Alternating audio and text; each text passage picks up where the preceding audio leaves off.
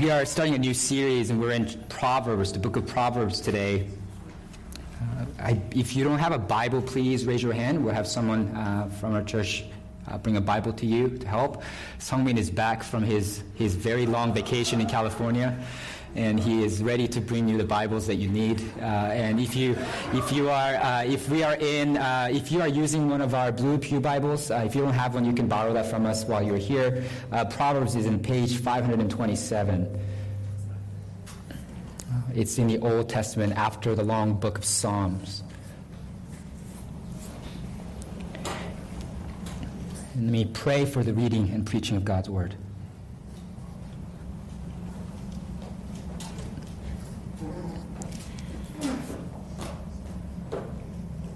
Heavenly Father, we come to your word, wanting once again to hear your voice, to be addressed by our King, by our Heavenly Father. We come in particular this morning to the book of Proverbs, the book of wisdom. But Lord, we recognize that we cannot have wisdom unless we first humble ourselves before you. And that is our prayer this morning because only you can do that work, that you would instill in us a profound fear of the Lord, that you would make us a people that tremble before you, that stand in awe of you, that live under your authority, your power. People who know Christ, people who have humbled ourselves, humbled themselves, and have entrusted themselves fully to Christ and His salvation. Lord, make us such people this morning. In Jesus' name, we pray. Amen. Proverbs chapter 1. Uh, we will just do verses 1 through 7 today.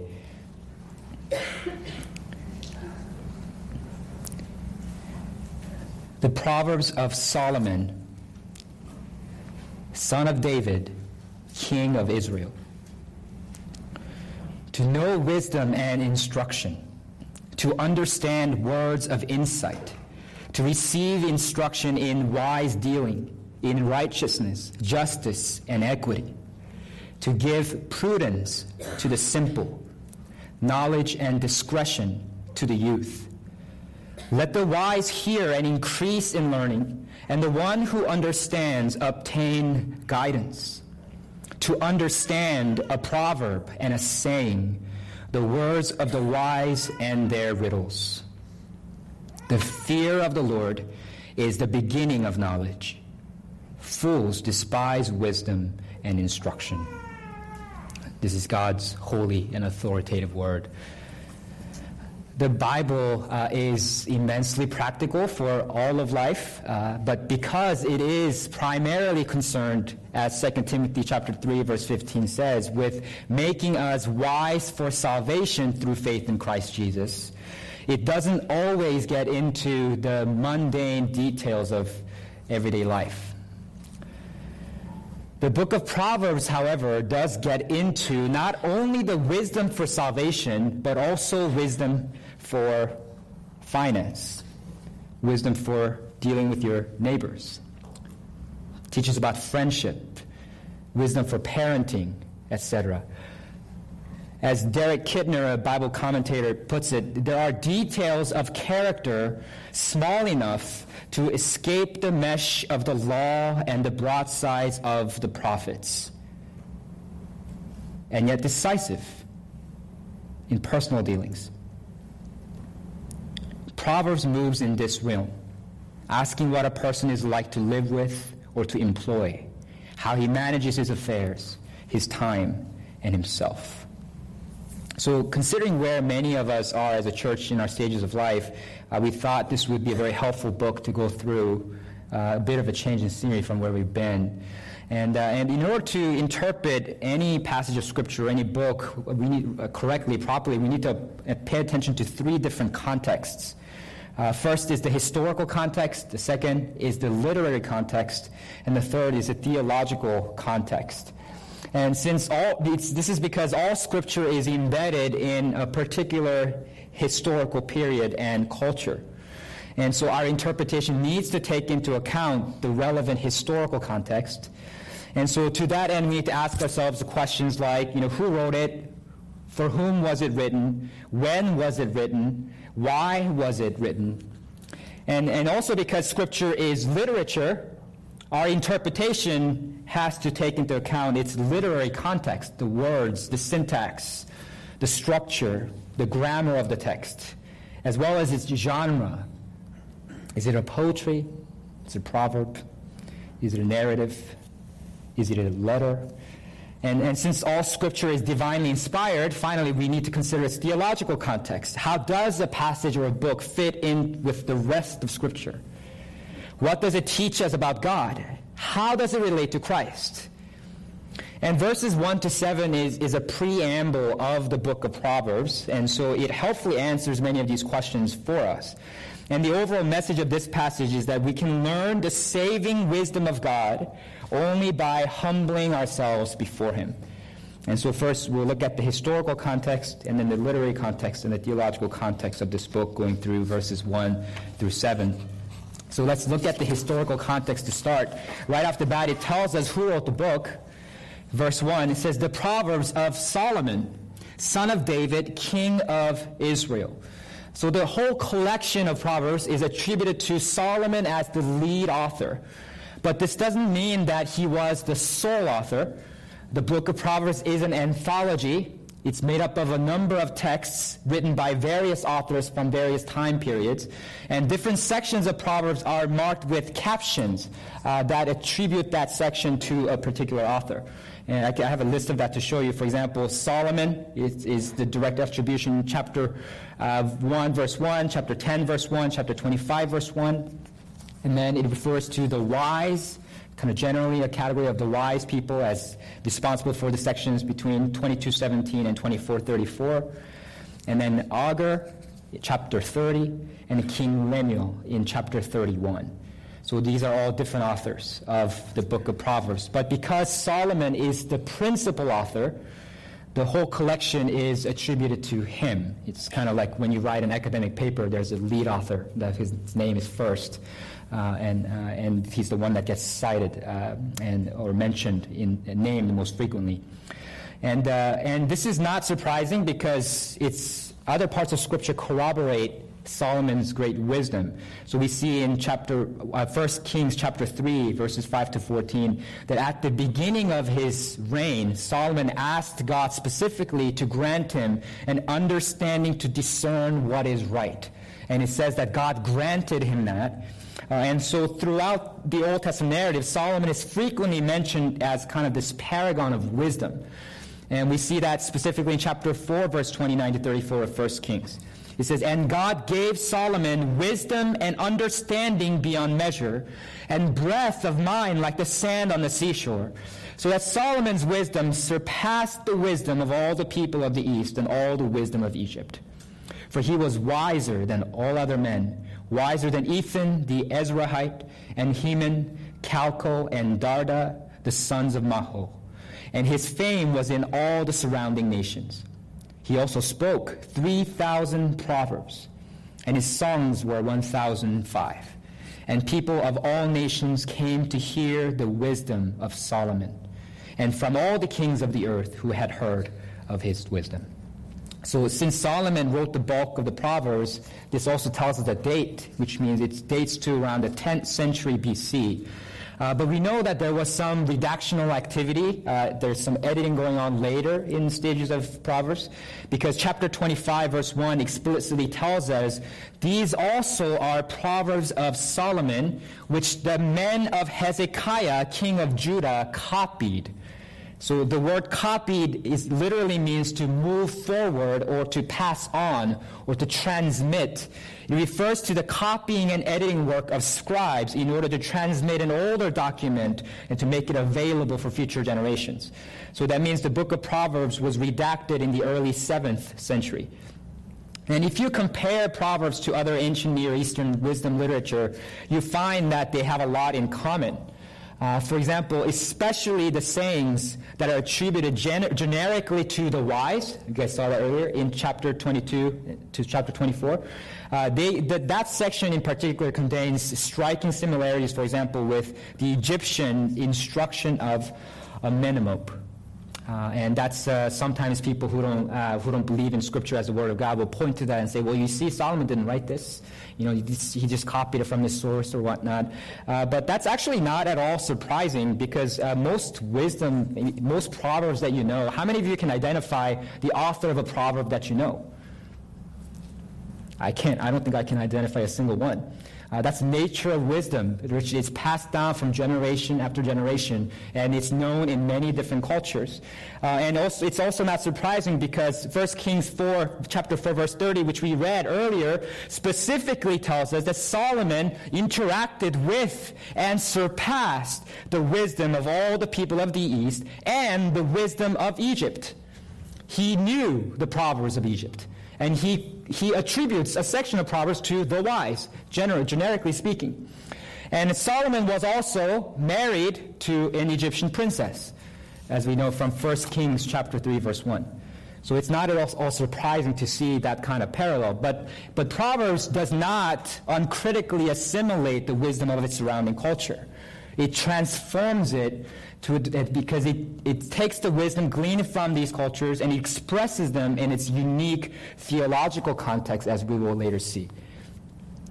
And we see one notable difference between the book of Proverbs and other contemporary ancient Near Eastern wisdom literature right away in verse 1. Usually, in ancient Near Eastern wisdom literature, not only the author, but also the addressee is specifically named. And the addressee is typically the first son of the author or an apprentice of the author who will succeed that sage in his uh, capacity working in the royal courts. So it's a form of professional, it's a manual, it's a professional manual to instruct them so that they can take over for the person that's writing. For example, the, the, the what I meant, I mentioned the instruction of a Amenemope. It's uh, written by a Amenemope, who identifies himself as a scribe in Egypt that oversaw the registry of lands and grains, a role that seems very similar to the one that Joseph occupied in Genesis 41 uh, Uh, and 47. And the addressee of that instruction is his son, the youngest of his children, who is expected to succeed him in the Egyptian court. The book of Proverbs, in contrast, lacks a specific addressee in the introduction. Solomon does not address his heir apparent, Rehoboam. And by omitting, a spec- by omitting a specific addressee, Solomon democratizes his work to all of God's people. So it says in verse 4 that Proverbs was written to give prudence to the simple, knowledge and discretion to the youth. And not only that, it says in verse 5 that those who are already wise too may hear and increase in learning. So the mention of the simple on the one hand and the wise on the other hand, they're groups, uh, they're at the opposite ends of the spectrum. This shows that Proverbs is addressed to all people, applicable to all people, not only to a professional intellectual class. Now, at various points, it does specifically address my son or sons, but that's not because there is a specific son in view. Rather, it's a literary device that sets the book of Proverbs in the context of family instruction. That's why chapter 1, verse 8 says, Hear, my son, your father's instruction, and forsake not your mother's teaching. Uh, and this is, uh, it, it uses uh, the male perspective frequently, just as uh, languages in many cultures do when it uh, applies to both.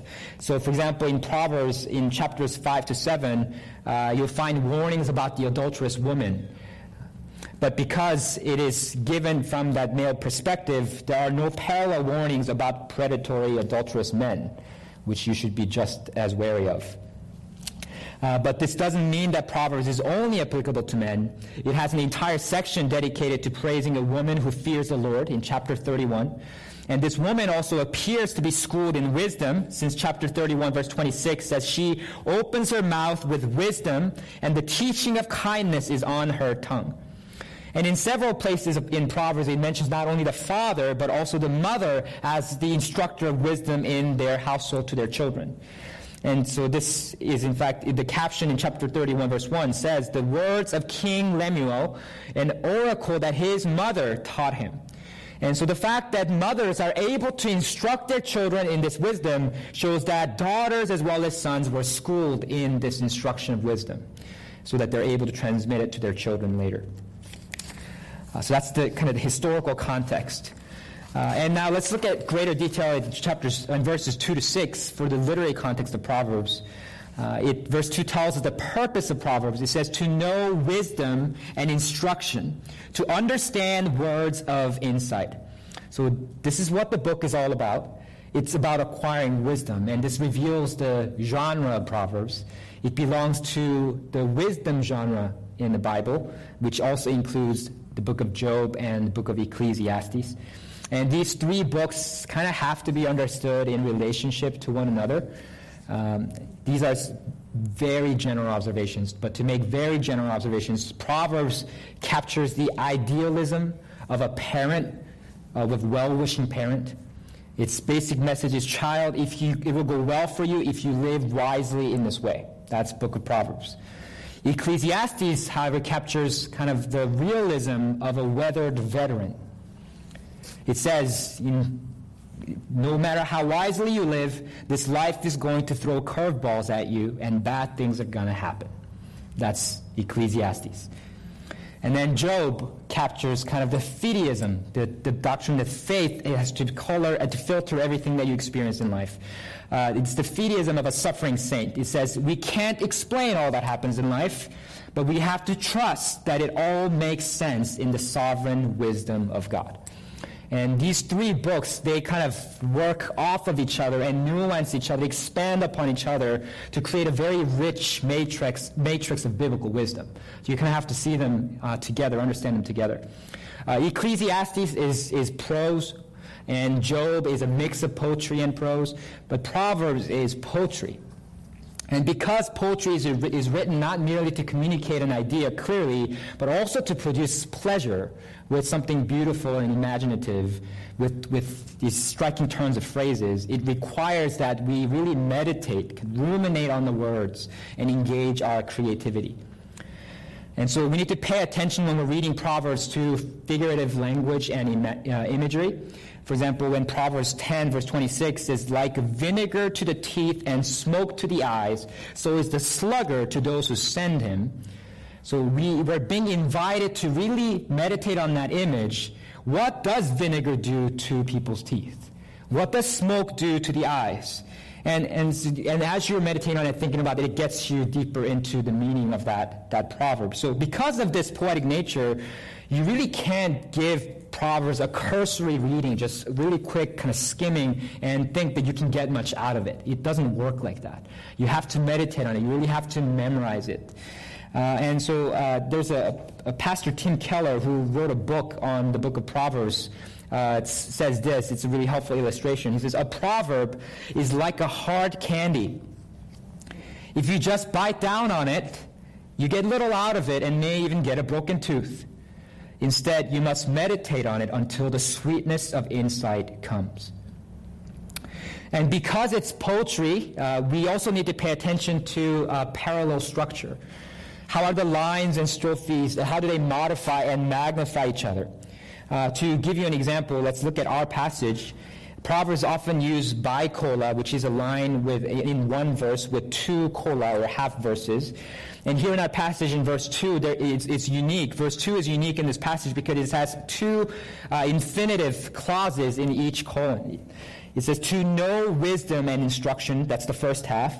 And then to understand words of insight, that's the second half.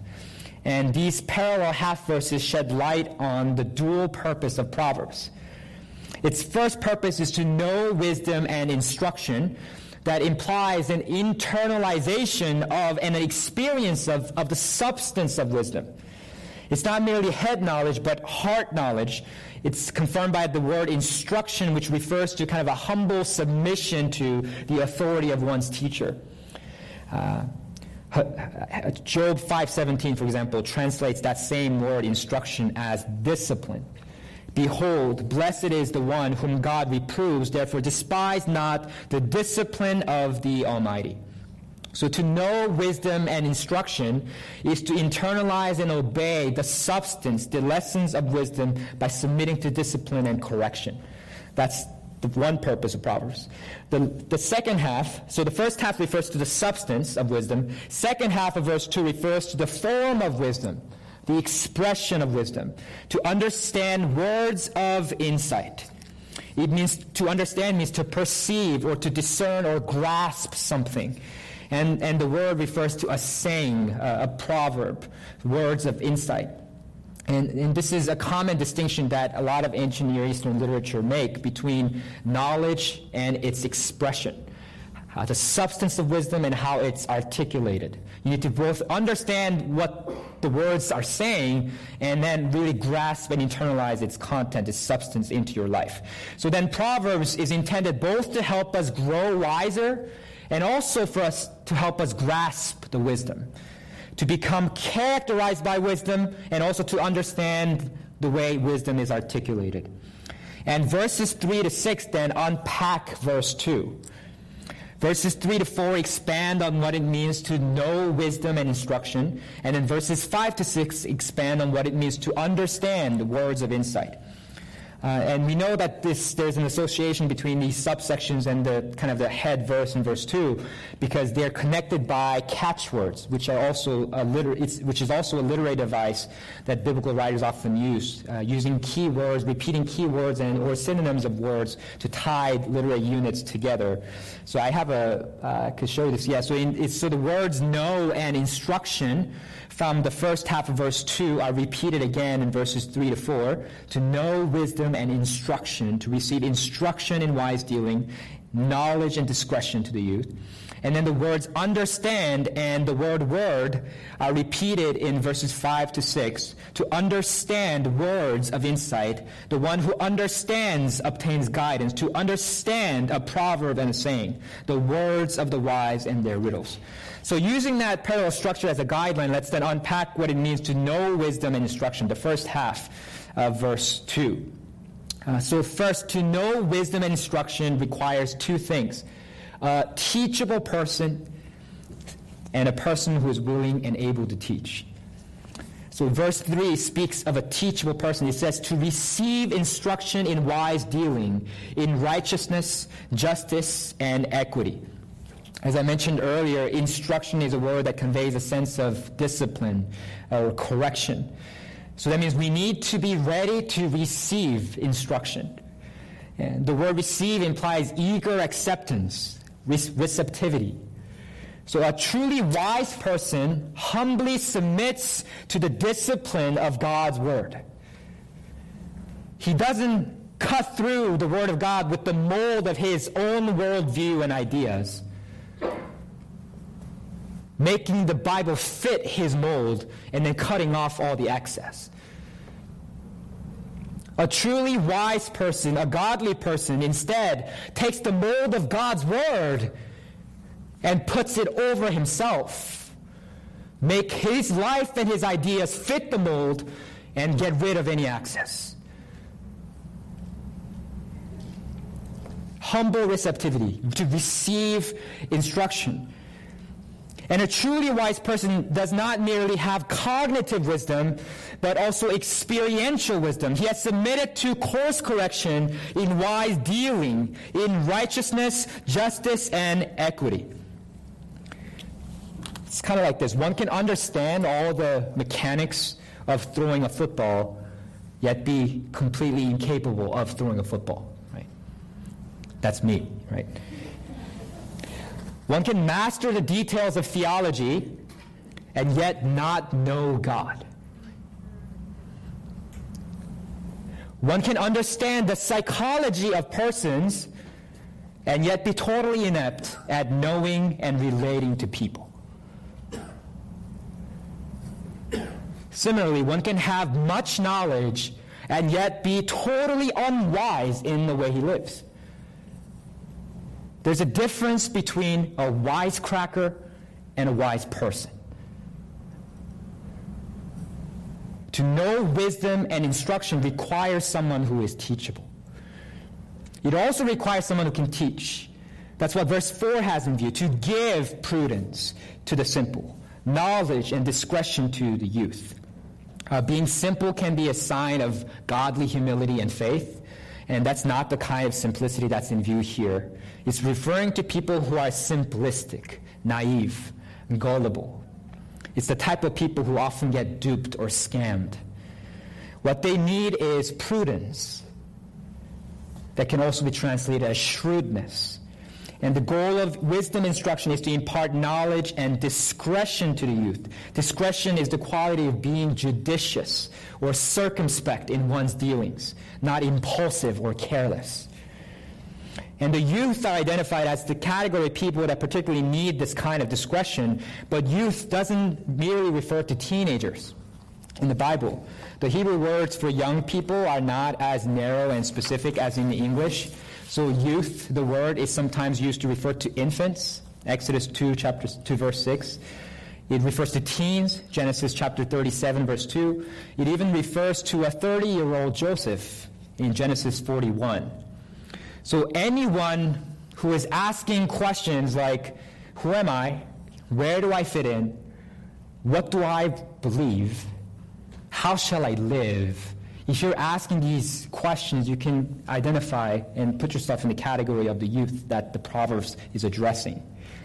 So that's what it means to know the substance of wisdom, to know wisdom and instruction, to humble yourself to receive the discipline, the correction of God's word. Now, turning to the second half of verse 2, the form of wisdom, the expression of it, to understand words of insight. Let's look at verses 5 to 6. Let the wise hear and increase in learning, and the one who understands obtain guidance. To understand a proverb and a saying, the words of the wise and their riddles. So the subsection is connected to the second half of verse 2 by the words understand and words. So it's possible to know, as I said, it's possible to know the form of wisdom without understanding its substance. But it's also impossible to understand the substance of wisdom without grasping the form. You also need to understand what the words mean. You have to grasp it. And so, you know, you need to be able to understand it before you can apply it and obey them. And so that's what verses 5 to 6 are concerned about. Even the wise should pay attention because then they will increase in learning. And whoever understands will obtain guidance to understand a proverb and a saying, the words of the wise and their riddles. Several different words are here used to refer to a proverb. It's called a proverb, a saying, words of the wise, and riddles. Habakkuk chapter 2 verse 6 uses three of these four words to refer to the exact same song. So we know that these words are not referring to different types of proverbs or wisdom sayings. It's all referring to the same thing but it does highlight different aspects of what a proverb is like. Uh, and so a proverb is, is literally kind of a, a form of parable. It's a kind of a metaphor. Uh, the book of Proverbs includes sections of longer narratives as well, but it features what we've come to associate primarily with the word proverb. These kind of pithy, kind of punchy, witty sayings that you guys know, I'm sure, several from memory. Uh, and, uh, and so that means by definition, because it's a proverb, proverbs do not come with qualifications, nuances, and footnotes. If it had those things, it would be an essay. It would not be a proverb. It would no longer be pithy or witty. And for that reason, we need to be careful not to absolutize the Proverbs, to make it fit every context. Instead, we need to use the Proverbs in their appropriate contexts. And we can see this even in the examples of non biblical Proverbs.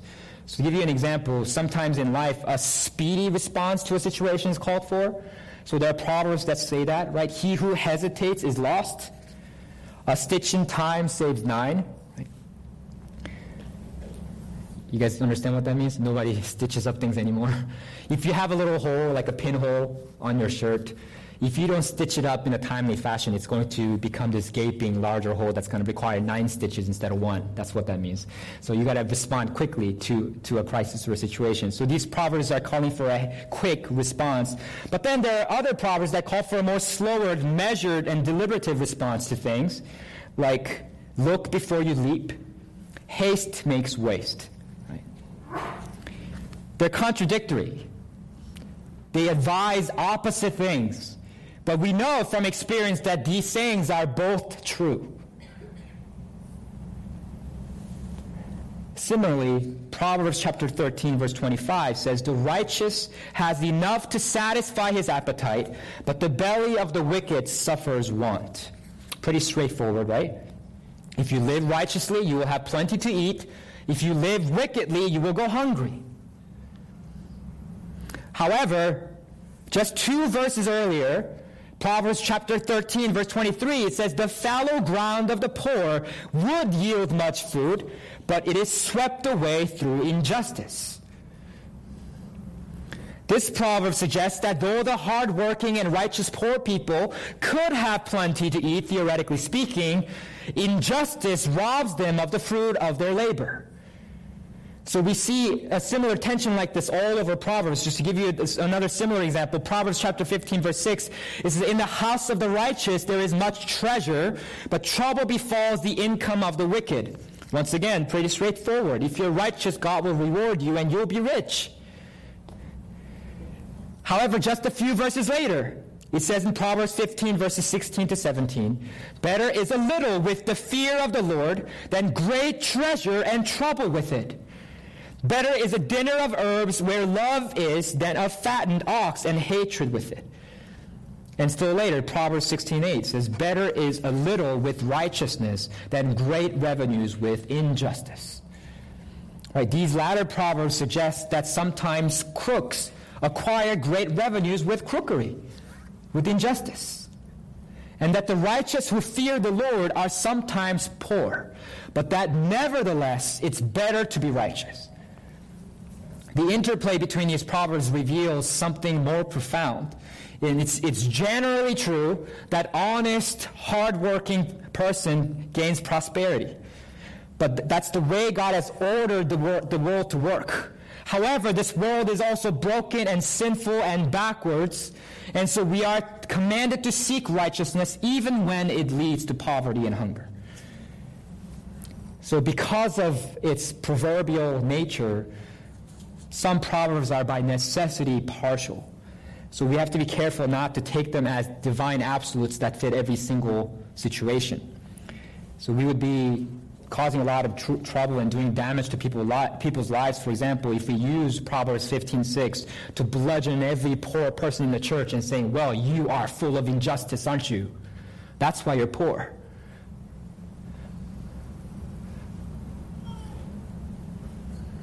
That may be true in some cases, but it's definitely not true in other cases. That's why chapter 1, verse 6 calls Proverbs a riddle. It's something like solving a puzzle, and only when they are put together do you truly appreciate the profound wisdom and beauty of God's Word. That's the literary context of Proverbs. And finally, let's turn to the theological context of Proverbs.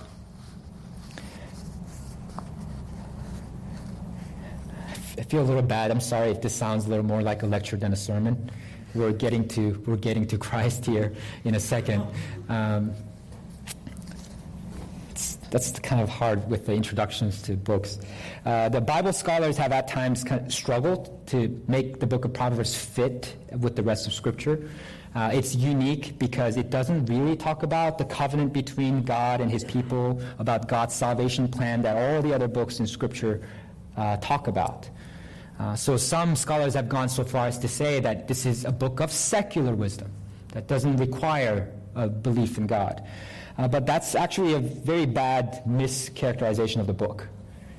Uh, because it says in verse 7, and this is really the thesis statement of the entire book the fear of the Lord is the beginning of knowledge. Fools despise wisdom and instruction. The author of Proverbs situates the book in the worship and fear of the Lord, which is a common refrain through all of Scripture. And the Lord, in all caps, as in here, it's, it's the proper, it's the personal name of God. It's the name that God revealed to his covenant people in Exodus chapter 3, verses 14 to 15. I am who I am. Say this to the people of Israel I am has sent me to you. God also said to Moses, Say this to the people of Israel The Lord, Yehovah, the God of your fathers, the God of Abraham, the God of Isaac, and the God of Jacob has sent me to you. This is my name forever, and thus I am to be remembered throughout all generations. That means Proverbs cannot be separated from the rest of Scripture in which God has revealed himself and his plan of salvation. Yes, Proverbs is a book, but it's in a more important sense a chapter in a larger book called the Bible. The Bible has God as the ultimate author behind the immediate human authors. Therefore, like every part of the Bible, Proverbs yields its fullest and richest fruit only when it's viewed in light of its fulfillment in Jesus Christ. So, what does it mean to fear God? To fear God is to relate and respond to God appropriately with reverent obedience and humble submission. It doesn't refer to being terrified. It refers to being in awe. I've used Exodus chapter 20, verse 20 before as a case in point to prove this. After God appears to the Israelites to give them the Ten Commandments, Moses says to the people, Do not fear, for God has come to test you, that the fear of him may be before you, that you may not sin. It's the exact same word in both of those occurrences, the word fear. Don't fear, because God has appeared to you so that you might fear him. Right? And that's not a contradiction. Moses doesn't want the people to be terrified and to flee the presence of God. He wants them to stand in awe of God, to revere God, and to fear Him in a healthy sense so that it constrains their behavior and produces obedience in their life. That's the fear of God. To summarize it, to fear the Lord is to live every waking moment in the presence of God, under the authority of God, and for the glory of God. That's what fear of God is. To live before the face of God as if He's always with you. To do all things and say all things as if you're always under His authority. And to do everything for the glory of God. That's to fear God. And this is a very relevant reminder as we go through the Proverbs because people, there's a lot of you out there because this is Cambridge. I include myself in this, so please don't be offended. People with control issues love the book of Proverbs. They do. Why? Because they feel like, to use a rock climbing metaphor, like they feel like Proverbs gives them handles or holes that they can use then to scale the wall of life. Oh, this is straightforward. I can do this. If I do these things, then I will have a materially and spiritually successful life. This gives me control, handles for life. But the book is not intended to be used that way. It's intended to make us more dependent, trusting of, and submitted to God. That's why, even though Proverbs chapter 4, verse 7 exhorts us to get wisdom, and whatever you get, get insight. And then later in Proverbs chapter 21, verse 30, it tells us, no wisdom, no understanding, no counsel can avail against the Lord. If we think that we can manipulate God by mastering these proverbs, we are deeply mistaken. Right apprehension of the Proverbs, the right appropriation of the Proverbs begins with the fear of the Lord. It begins with humility. It begins with faith. It begins with submission before God. That's why verse 7 contrasts fearing the Lord with despising wisdom and instruction. Only when we humble ourselves before God in faith are we truly ready to learn wisdom. And note well that the fear of the Lord is the beginning, it's not the end. It is primary, not secondary. It's foundational. It's not incidental to wisdom, the fear of the Lord. It is the principal thing. Bible scholar Bruce Waltke puts it this way What the alphabet is to reading, notes to reading music, and numerals to mathematics, the fear of the Lord is to attaining the revealed knowledge of this book.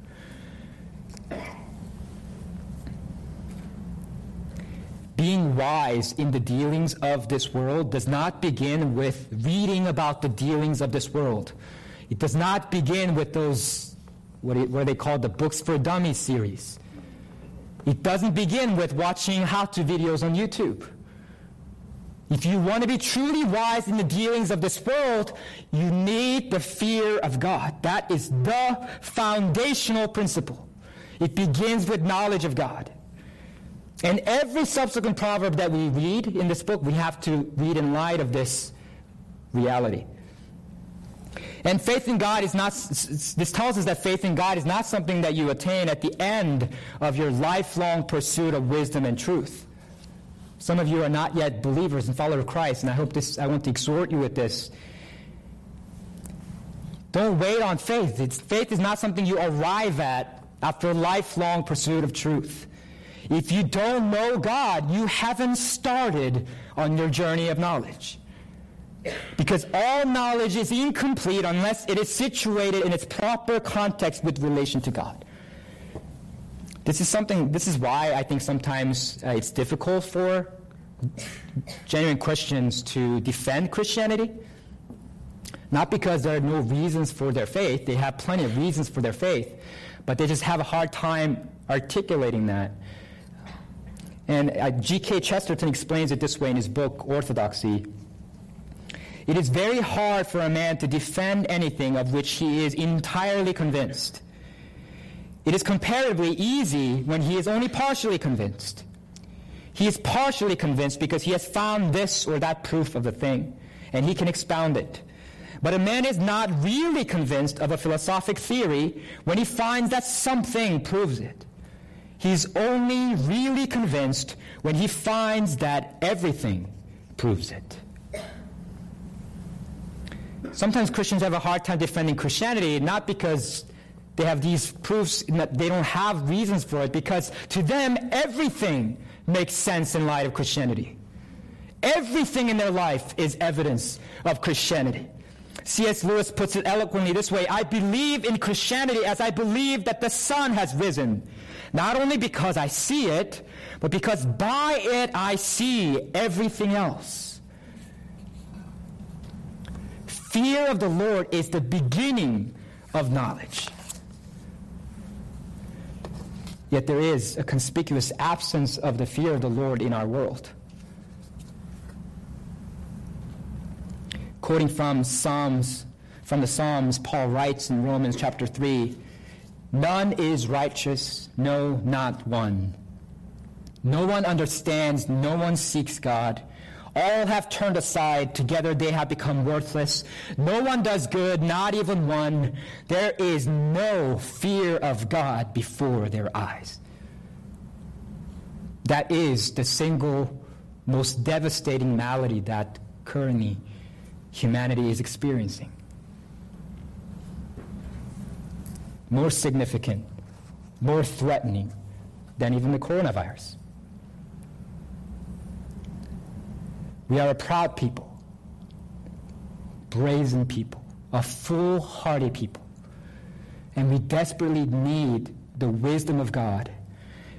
And we find that wisdom in the person and work of Jesus Christ, who is described in God's Word as the wisdom of God. Please follow along with me as, we, as I read 1 Corinthians chapter 1, verses 17 to 25.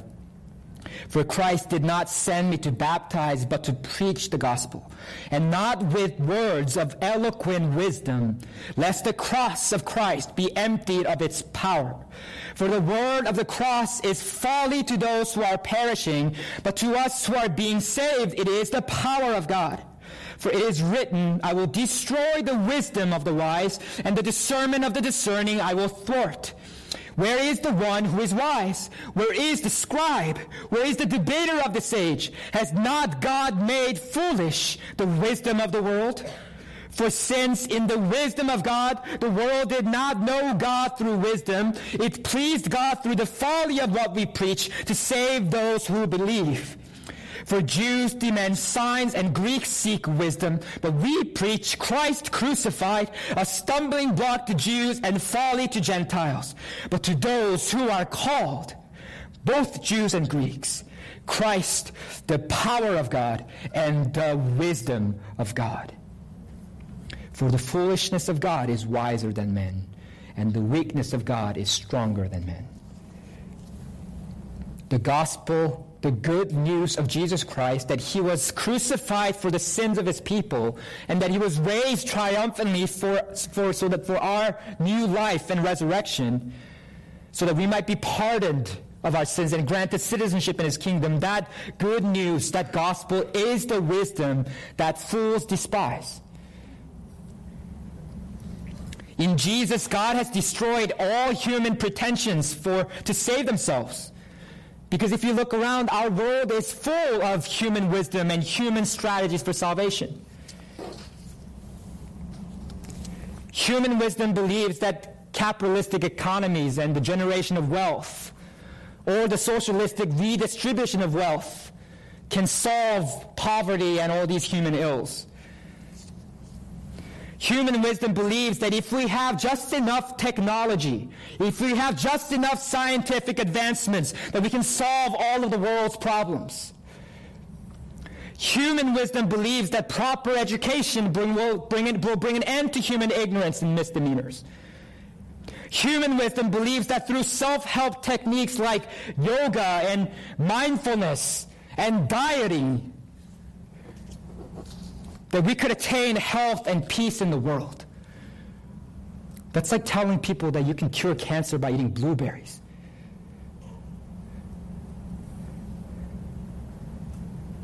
Human wisdom believes that advancement of philosophy and learning can lead to enlightenment and salvation.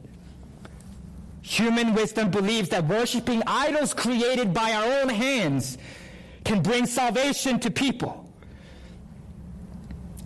In essence, human wisdom believes that we have the power to save ourselves. That is the essence of human wisdom. And as such, they are pretensions of human pride, and they amount to the worship of the creature instead of the creator. But God has made foolish the wisdom of the world by ordaining that through the folly of what we preach to save those who believe. It's not those who claim to be able to save themselves. It's only those who believe that they cannot save themselves and cast themselves at the feet of Jesus, saying, I need you to save me, Lord. I need your grace in my life because I cannot save myself. These are the people who are truly wise. They are the ones who are truly saved. Only those who humble themselves before God attain saving wisdom.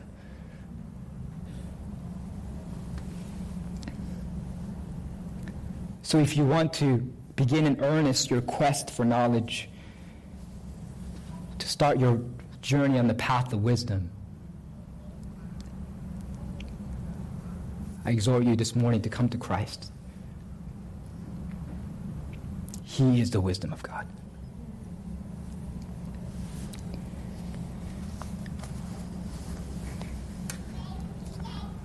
Please take a moment to reflect on that, and uh, we're going to respond uh, by praying corporately together after church.